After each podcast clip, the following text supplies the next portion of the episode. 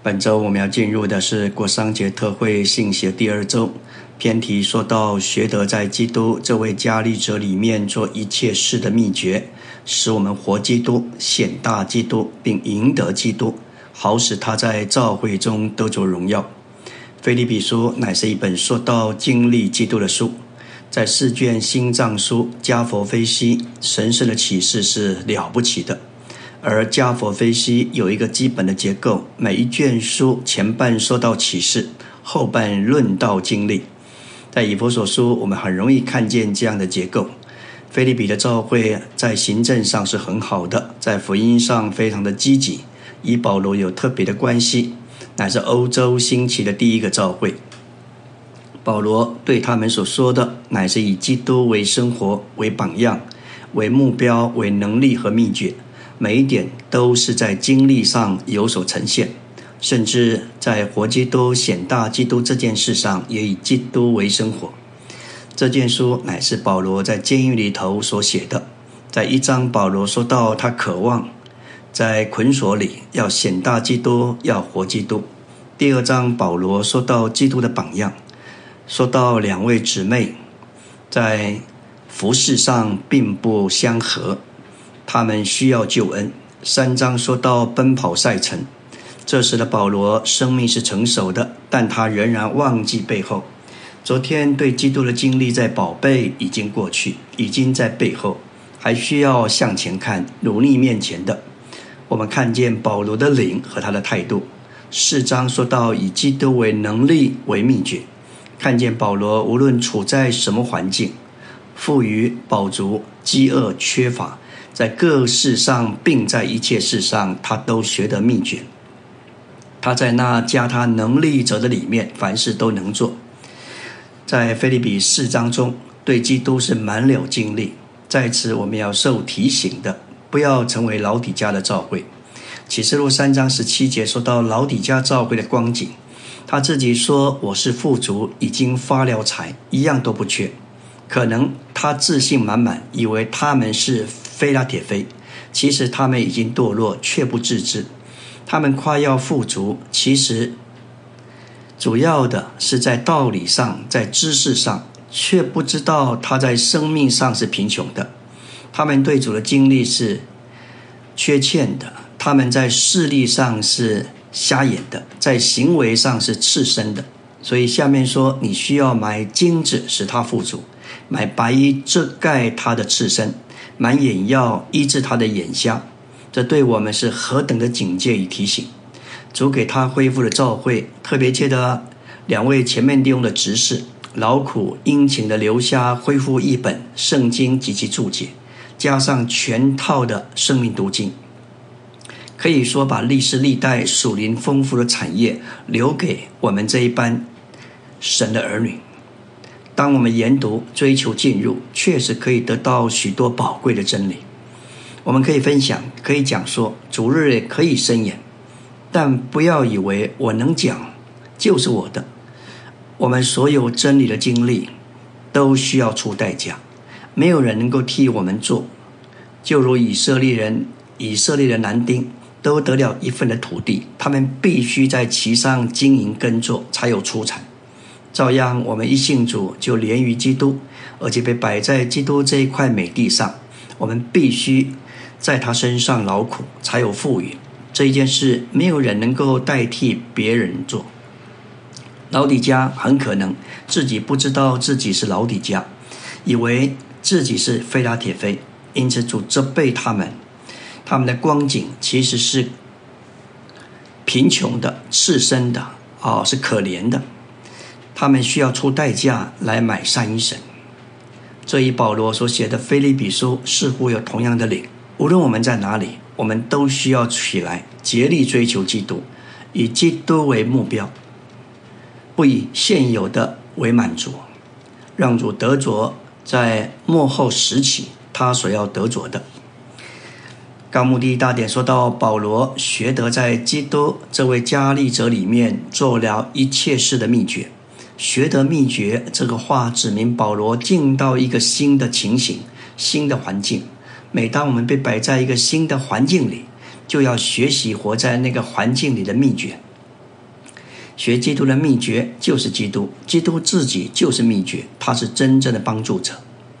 这里我都学的秘诀直译，我都已经被引进，是一个隐喻，说到人被引进秘密社团，受其基本的原则的教导。当保罗写这本书时，希腊人当时有一个秘密社团，是要被引进的。教会不是秘密社团，教会是神，教会是向所有神所爱的世人门都是敞开的，凡愿意的都可以来，白白取生命的水喝。今天人看教会，以为不过是一桶建筑物；好一点的看教会，乃是说到哦，这是蒙神呼召之人的聚集。再往前看，教会乃是神的家，我们不再是外人和寄居，乃是以圣徒同果，是神家里的亲人。主若怜悯我们，看见教会是基督的身体，那就不得了了。这是一个活的生机体，为了彰显元首基督的丰富。再往前看见教会最高的启示，说到教会是一个新人，教会是基督的身体，着重在基督做生命。但论到教会是新人，就着重在基督做人位。保罗说：“我活着就是基督，现在活着的不再是我，乃是基督在我里面活着。”的都是指着保罗经历基督这个活的人位说的。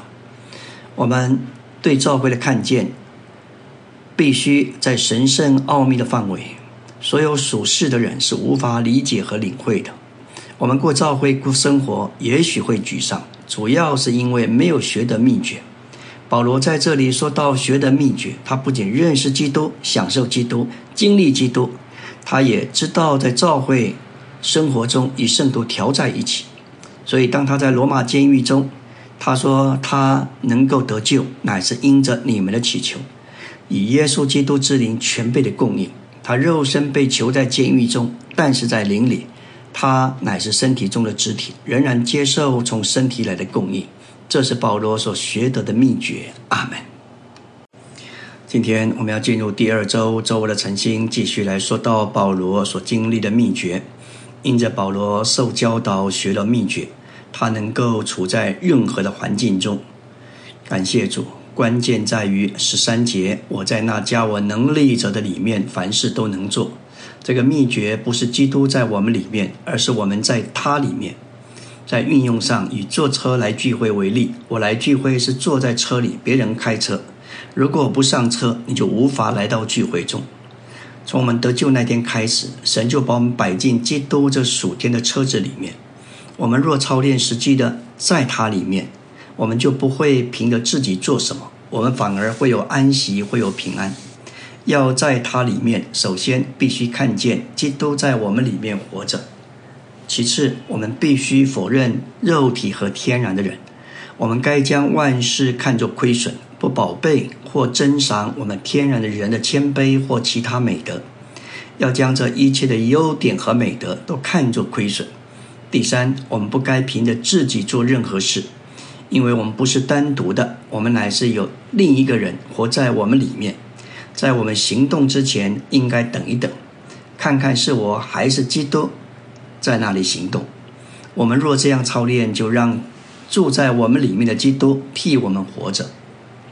二大点说道，信徒是门徒、学习者，正在学习秘诀，就是借着让基督的灵实际的引导他们进入四福音书所记载耶稣一生真实光景的一切实际。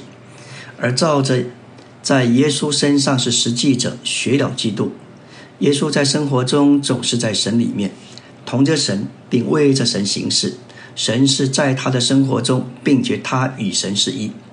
在新约中，我们说到学习，主说：“你们要学我的样式。”保罗也有这些话说到学基督，但你们并不是这样学了基督。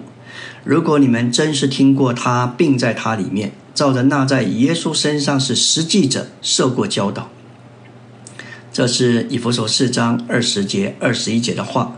主在福音书所做的一切都是真理，因为有神作为实际。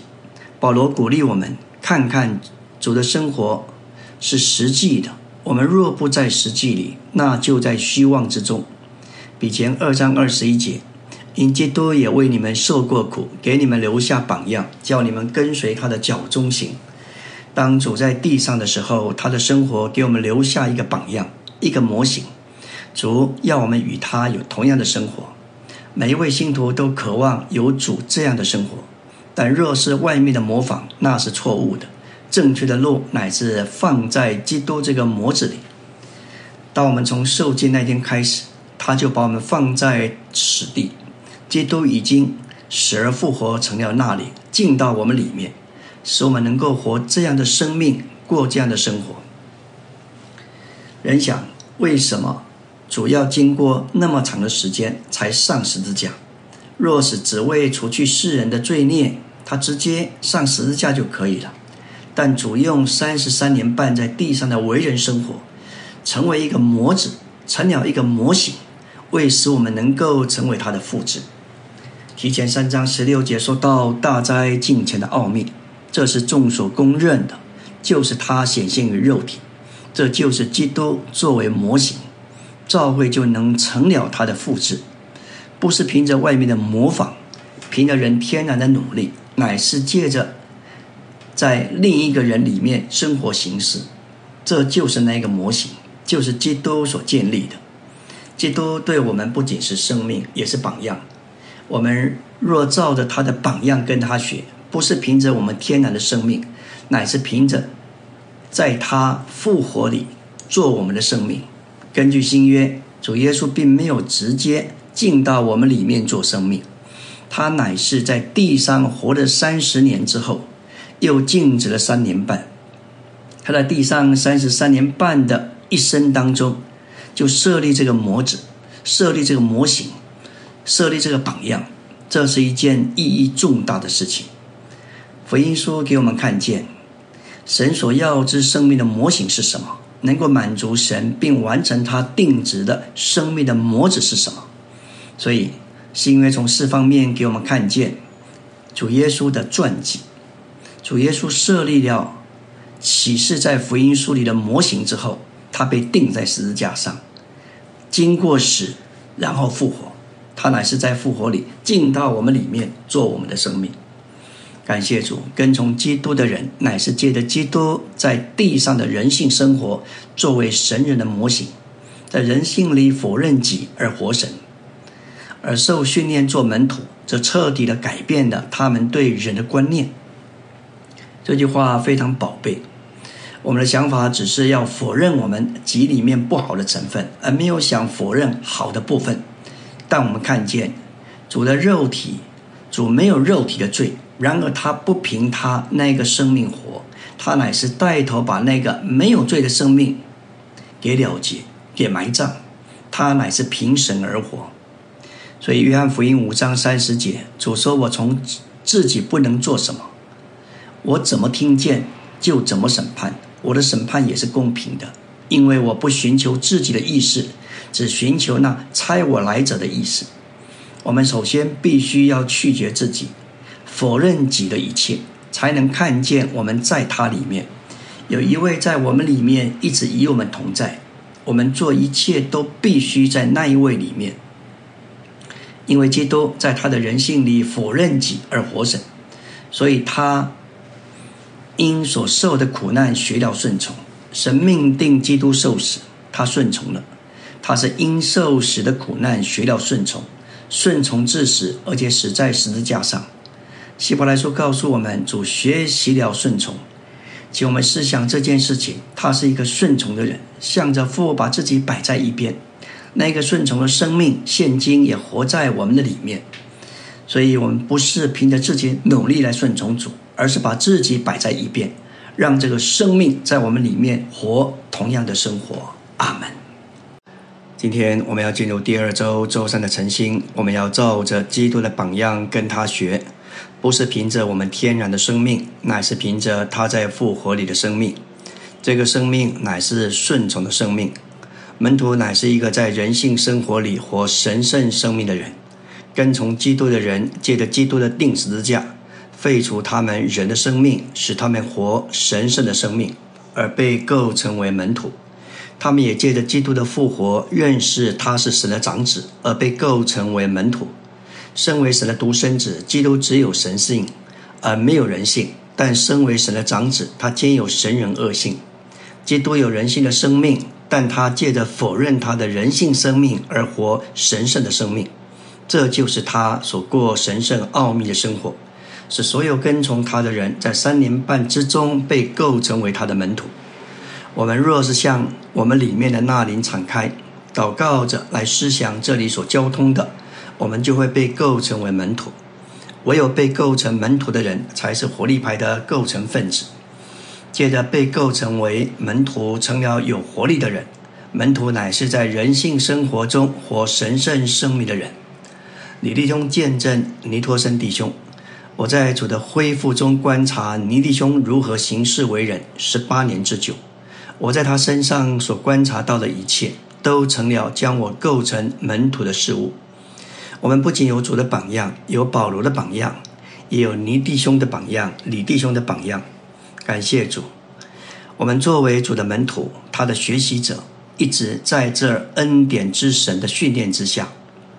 他也作为我们救主神的恩慈和他对人的爱向我们显现。这恩典教导我们弃绝不敬虔和属世的情欲，好在今世过一种自守、公义、敬虔的生活，等候那有福的盼望。感谢主，我们常说到关于恩典的享受。也说到主的恩典实在是够我们用，但我们可能比较提到恩典之神也正在训练我们。一面我们不上胆，只要借着耶稣的血，使我们能够坦然进入至圣所；但是另外一面，当我们的光景不正常，我们没有力量主动来到他的面前，亲近他，享受他做恩典。这时，这位爱我们的神，他是会有管教的。希伯来十二章就说出这个观点，因为主所爱的，他必管教。神待你们如同待儿子，哪有儿子是父亲不管教的？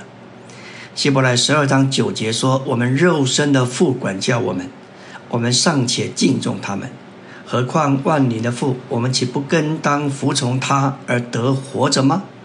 唯有万灵的父管教我们，是为了我们的益处，使我们有份于他的圣别。”看看路加十五章，小儿子回到父家的情景，他所遭遇、所面临到的，可以说有父的管教，也是恩典的训练。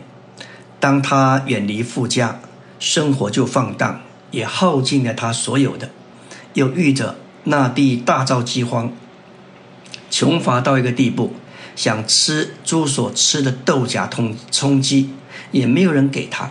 可以说，当时那个情形是落魄到家了。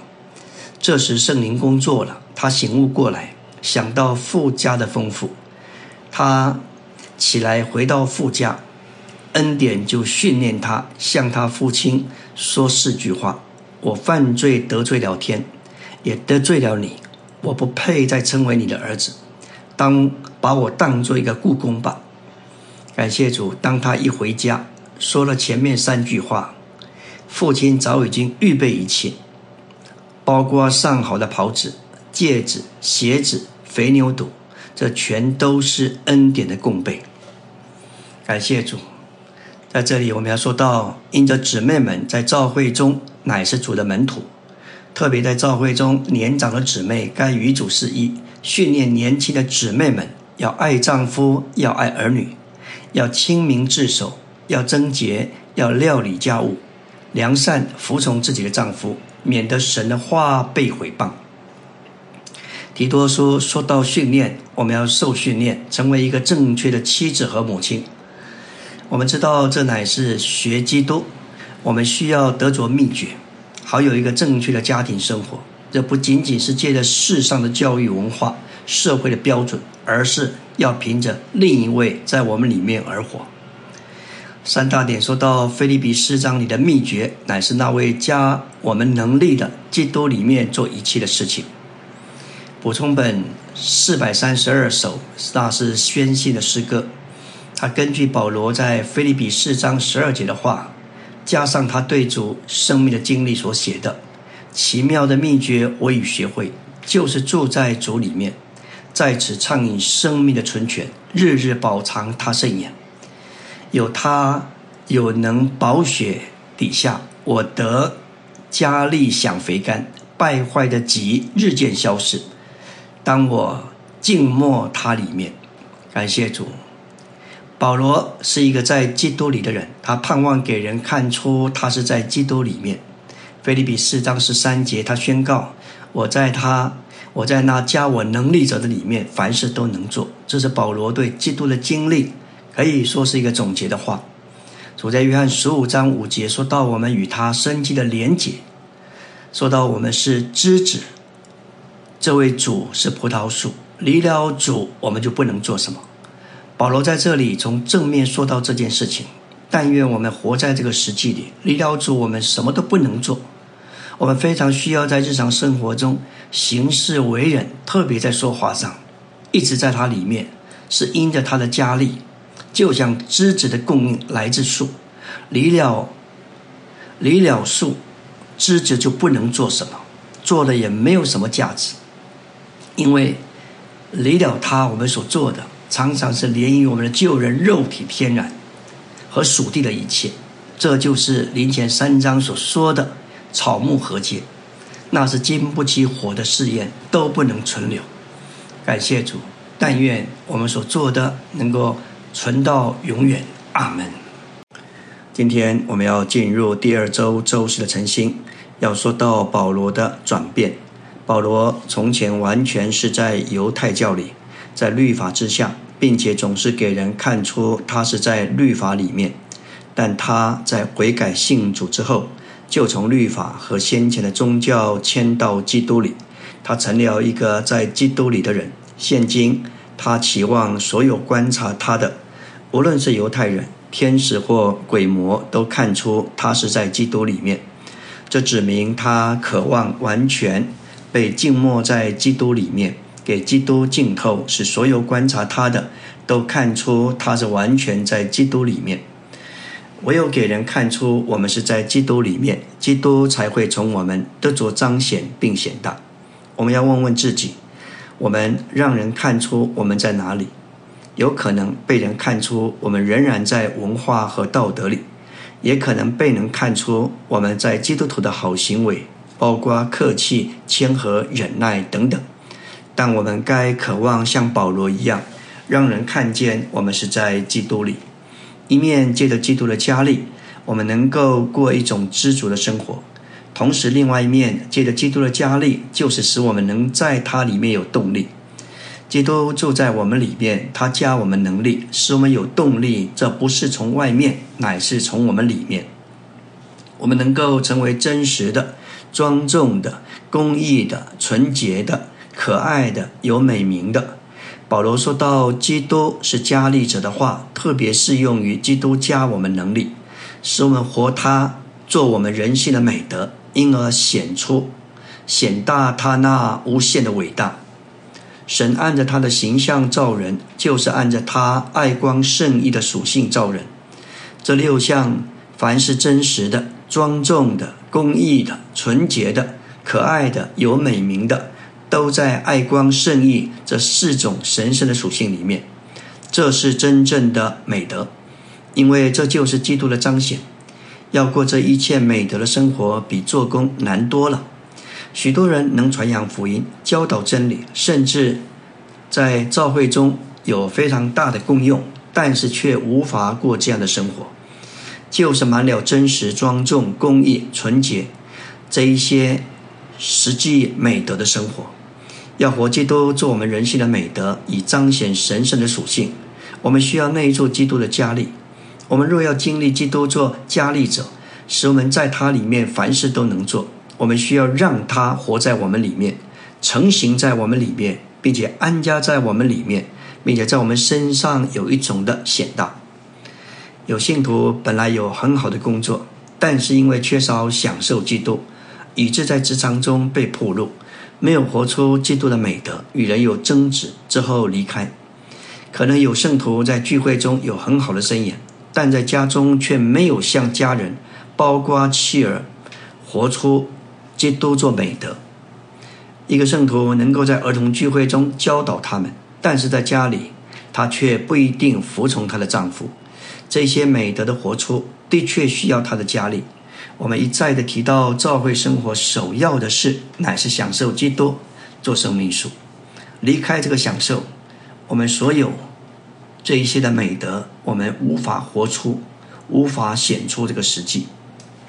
来到第四大点，说到在基督这加利者的里面做一切事，实际的路见于菲利比四章六到七节，应当一无挂虑，只要借着凡事，只要凡事借着祷告、祈求、带着感谢，将你们所要的告诉神，神那超越人所能理解的平安。必在基督耶稣里保卫你们的心怀意念。基督自己就是神那超越人所能理解的平安。这里经节是说到非常的多，一再的提到平安。平安就是神自己，要进到进来顾到我们的心，保卫我们的心，使我们蒙保守，在一个和平的环境中，使我们与他保持亲密的交通。这里提到告诉神，希腊文。原文的意思就是给神知道，给表示向前的动作，乃是我要向前与他更亲近，与他一同说话。基督徒常用菲利比这一处的圣经，但是我们要说从经历上来看，常常我们也借着祷告祈求，带着感谢，将我们所要的告诉神，但之后我们仍然忧虑，主要的我们并没有真正将担子卸给他，信托交托给他。并且设定神要我们如何做，要神如何做，并且给神成就的时间表。但是事实上是如此，神的意念道路都高过我们，他有他的安排，特别照着他的时间表。我们当然要告诉他，之后要学习信托他。我们要学路德三章十八节，拿尔米对他的媳妇所说的：“女儿啊。”你只管安坐等候，看这是怎样成就。我们需要等候神，我们需要信托神，我们需要让他显明，他有他的时间表。在祷告中与神交通的结果，乃是我们得享神的平安。这个平安就是神自己，借着我们祷告与他交通，注入我们里面，使我们能够化解挂虑。感谢主。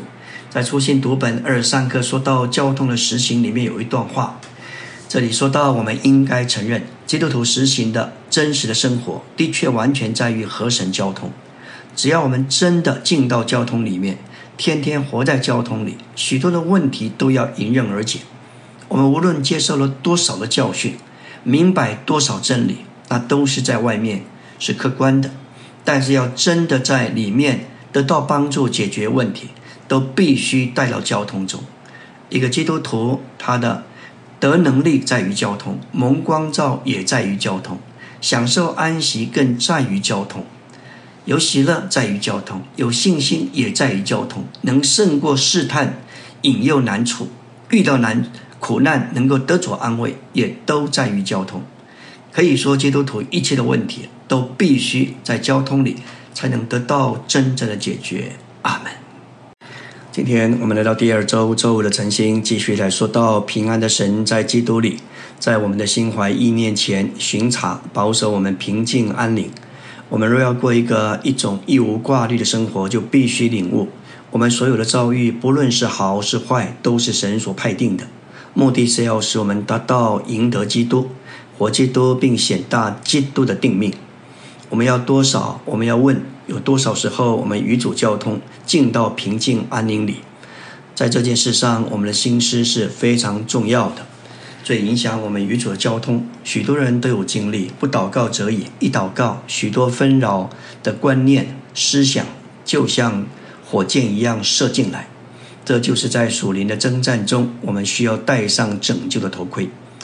以赛亚三十章十五节说道：“主耶和华说，你们得救在于归回安息。”你们得利在于平静信靠，在出信读本二十二课交通的实行里面就说到，首先我们需要学习安静和神交通的人，必须先学安静的功课。这个安静不光是指着外面脱开事物的残累，也是指着在心思意念里放下所有不该有的东西。换句话说，我们要在思想上把自己完全停下来。一个人里面最难停下来的就是思想。不要说年老的人，连年幼的人也在内。常常早晨一醒过来，许多的思想就全部都来了。尤其当一个基督徒要学习交通的时候，撒旦就会做特别的工作，给你许多的思想，有的时候还给你一些不合适的、不正确的观念和思想，叫你的心思受到搅扰，叫你的里头安定不下来。所以我们一定要先学习安静的功课，才能与神有交通好的情形。每一次，当我们进到神面前，不要很快的就开口祷告，就读经或者就唱诗，乃是先要把自己里外都安定下来。但是这也不可以安静的时间太长，时间长了反而又引进许多纷杂的思想，结果适得其反。我们去操练一下就知道。一开头要做什么，那就是一个打岔。安静时间太长也是一个亏损，所以要做的适度。这里所说的平静，就是神的平安就在保卫巡查我们，使我们与神有最亲密的交通。挂虑与谦让于人是对立的，挂虑就像一条虫，把我们谦让于人的能力吞噬。我们若没有谦让于人，我们就很容易恼怒发脾气。怒气常是从挂虑而来，这些挂虑会使我们厌烦每一个人。唯有当我们喜乐知足的时候，我们才有谦让于人。一个忧愁不知足的人，很容易被激怒、被得罪。保罗满了喜乐，满了知足，所以他有挂虑，并且有丰盛的一种态度，显出谦让于人。我们若要有一种一无挂虑的生活，就必须领悟所有的遭遇，不论好是坏。都是神所派定的。例如，一位弟兄经商，开头赚了一笔钱，后来他生意失败了，所赔的甚至比所赚的还要更多。若这位弟兄有一种的领悟，相信所有的环境都是神所派定的，他就能为着主所安排、所量给的这一切敬拜主。也许借着这样的损失，叫他回到神面前，回到教会中，照样疾病与健康。也都是神所派定的。当我们在经历患难时，我们的祷告总比健康时祷告的更多。有一则故事说到两只麻雀的对话，一只麻雀对另一只说：“人类为什么有那么多的烦恼？”另一只回答说：“这是因为他们不像我们有一位天父看顾我们，我们什么事都不必烦恼，因为天父看顾我们，一点都没有错。我们的父的确看顾我们。”但有时他差派苦难给我们，目的是要我们回到他面前信靠他，甚至达到显大基督的定命。我们能够一无挂虑，不是因为神良给我们平安不平顺的环境，没有苦难的生活，乃是因为我们知道所有临到我们的环境，乃都有神的命定、神的派定。保罗是不在意生或死，他只在意基督在他身上。他领悟每一个情况都为了他的益处，这是叫他一无挂虑的路。五大点说到，我们要学习基督，在基督这位加力者里面做一切事的秘诀，乃是祷告与主来往交通。他是我们的主，他是我们的网，他是我们的头，他是我们的丈夫。和神接触的祷告，说出。说出我们心头的真话，感谢主，这是这一段的重点。我们可能在悲伤、受压、失望的光景中，我们应当把我们的难处带到主那里，告诉他，主是我们最好的倾听者，他知道我们的情感，他知道我们的心，他知道如何与我们表同情，他能安慰并扶助我们。我们曾经在受压情况中。来到主面前，永远不能避免这些事情。我们必须把心里所想的真实的告诉他。感谢主，以赛亚六章就说到乌西亚王死了，当时的光景真是黑白不分，颠倒是非，称恶为善，称善为恶。感谢主，以赛亚在沮丧中，感谢主，看见主坐在宝座上，坐在宝座上的那一位没有改变。往下看，全部都是变变动，而且在改变当中。但是坐在宝座上的那一位，昨日、今日，一直到永远是一样的。我们应当知道，我们在主面前有一次的诉说，有一次的倾心，就是与他多有一次的亲密，多一次认识。这个时候，我们与他亲近一次，要胜过平常交通几百次。借着这样的接触，我们的生命就能进步。做事的人什么都跟神说，单纯的把一切都告诉神。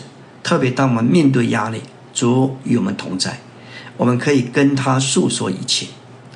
感谢主。他实在是我们的逃城，只要我们与他交通，我们就能够逃到他的里面。阿门。今天我们要进入第二周周六的晨星，继续来说到与主的交通。当你把你的难处带到主那里，告诉他，他能安慰你，他能扶助你。无论什么事来告诉他，他都能听，他都肯听。我们每一件难处，他都表同情。他看过每一个人的事，在他心中，好像世上只有你这一个人的事。他背负我们一切的忧患，我们的主担当我们一切的忧虑，肯耐心听我们的告诉。诗篇五十六篇八节说到：“我几次流泪，你都数算。求你把我的眼泪装在你的皮带里，这不都记在你的册子上吗？”神有一个册子，记载了所有的眼泪。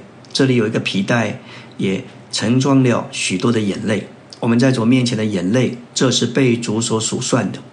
要做一个正确的工人，正确的父母，必须有眼泪。保罗在米利都向以弗所教会的长老交通，两次提到眼泪的事。使徒行传二十章十九节，服侍主，凡事谦卑，常常流泪。三十一节说到，所以你们应当警醒，纪念我三年之久，昼夜不住的流泪，欠缺你们个人。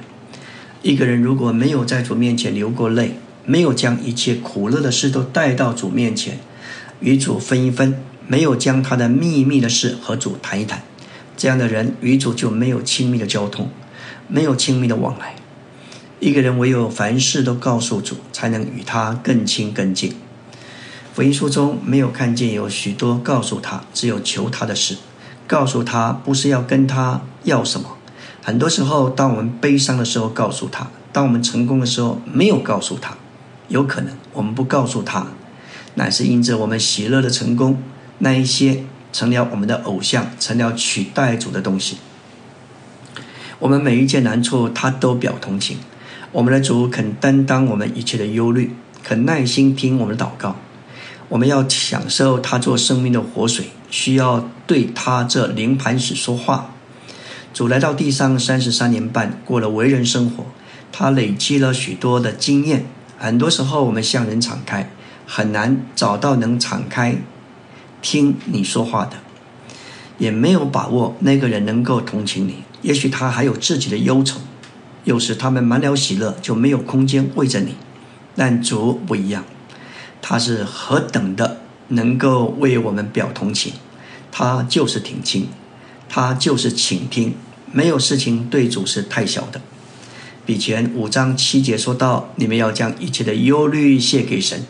因为他顾念你们，这里一切的忧虑，乃是指着一生全部的忧虑，整个人生一切的挂虑，在逼迫中，信徒的苦难使他们担忧挂虑，他们不仅需要成为谦卑的，更要将他们一生及其忧虑卸给神，因为他对我们不仅是大能公义的，也是慈爱，也是信实的。这里的献给神，意思就是抛给神。信托交托给他，这个动词的时态指明一劳永逸的行动。在圣经里，主将话告诉人的地方很多，但是说人把话告诉主的并不多。这里有两处的圣经，一处在马太十四章，约翰的门徒将话告诉主；另外一处在马可六章，主的门徒他们来告诉主。一幅是伤心的图画，一幅是喜乐的图画。一幅给我们看见施浸者约翰的门徒，眼看他们的老师死了，遭了不测，这是多么悲哀的一件事。他们把他们的老师埋葬，就去告诉主耶稣。另一幅给我们看见主的十二个门徒奉差遣出去传福音，一并赶鬼，这是一件快乐的事。他们也来告诉主。诗篇一百零二篇标题说到困苦人花昏的时候，在耶和华面前倾吐苦情的祷告。我们也许向神抱怨，但我们的抱怨也许是向神最好的祷告，最讨神喜悦的祷告。当我们抱怨时，神就欢乐，因为他要使万有互相效力，叫我们得益处，使我们磨成他儿子的形象。诗篇五十五篇。十七节说到：“我要在晚上、早晨、晌午哀怨悲叹，他必听我的声音。”这是大卫的诗篇。他一日三次在神面前倾心吐意，不光是喜乐的事，关乎哀怨悲叹的事，他深信神都听见了。感谢主，诗篇一百零二篇七节说到：“我警醒不睡，就像房顶上孤单的麻雀。”这里诗人的困苦，就是指着基督的困苦。本节论到基督受苦特别的一节，他的受苦与他为神家的交集有关。在此，基督被比喻为房顶上孤单的麻雀。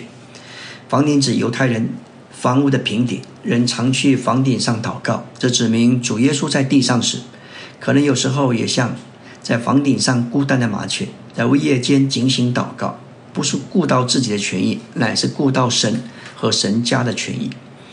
诗篇七十三篇记载寻求的诗人真诚的祷告，他因自己的受苦以及恶人心光的光景几乎半跌。他认为突然洁净自己的心，因为他没有享受物质的兴旺，反而终日遭难，每早晨受到惩治。感谢主，十七节说到：等我进了神的圣所，我才看清他们的结局。当我们来到灵里，来到教会中，我们的看法就改变了，我们得着神圣的启示。并得着一切问题的说明。七十三篇二十五节说到：“除你以外，在天我有谁呢？除你以外，在地我没有所爱慕的。”这启示我们单纯寻求神的人，以神做他们天上唯一的产业，在地上独一的爱慕。神是诗人独一的目标。诗人除了神并得着神以外，不在意任何事物。同样的，保罗在菲利比三章。也说出这样的心境，他将万事看作粪土，我要赢得基督，只有他是独一的至宝。阿门。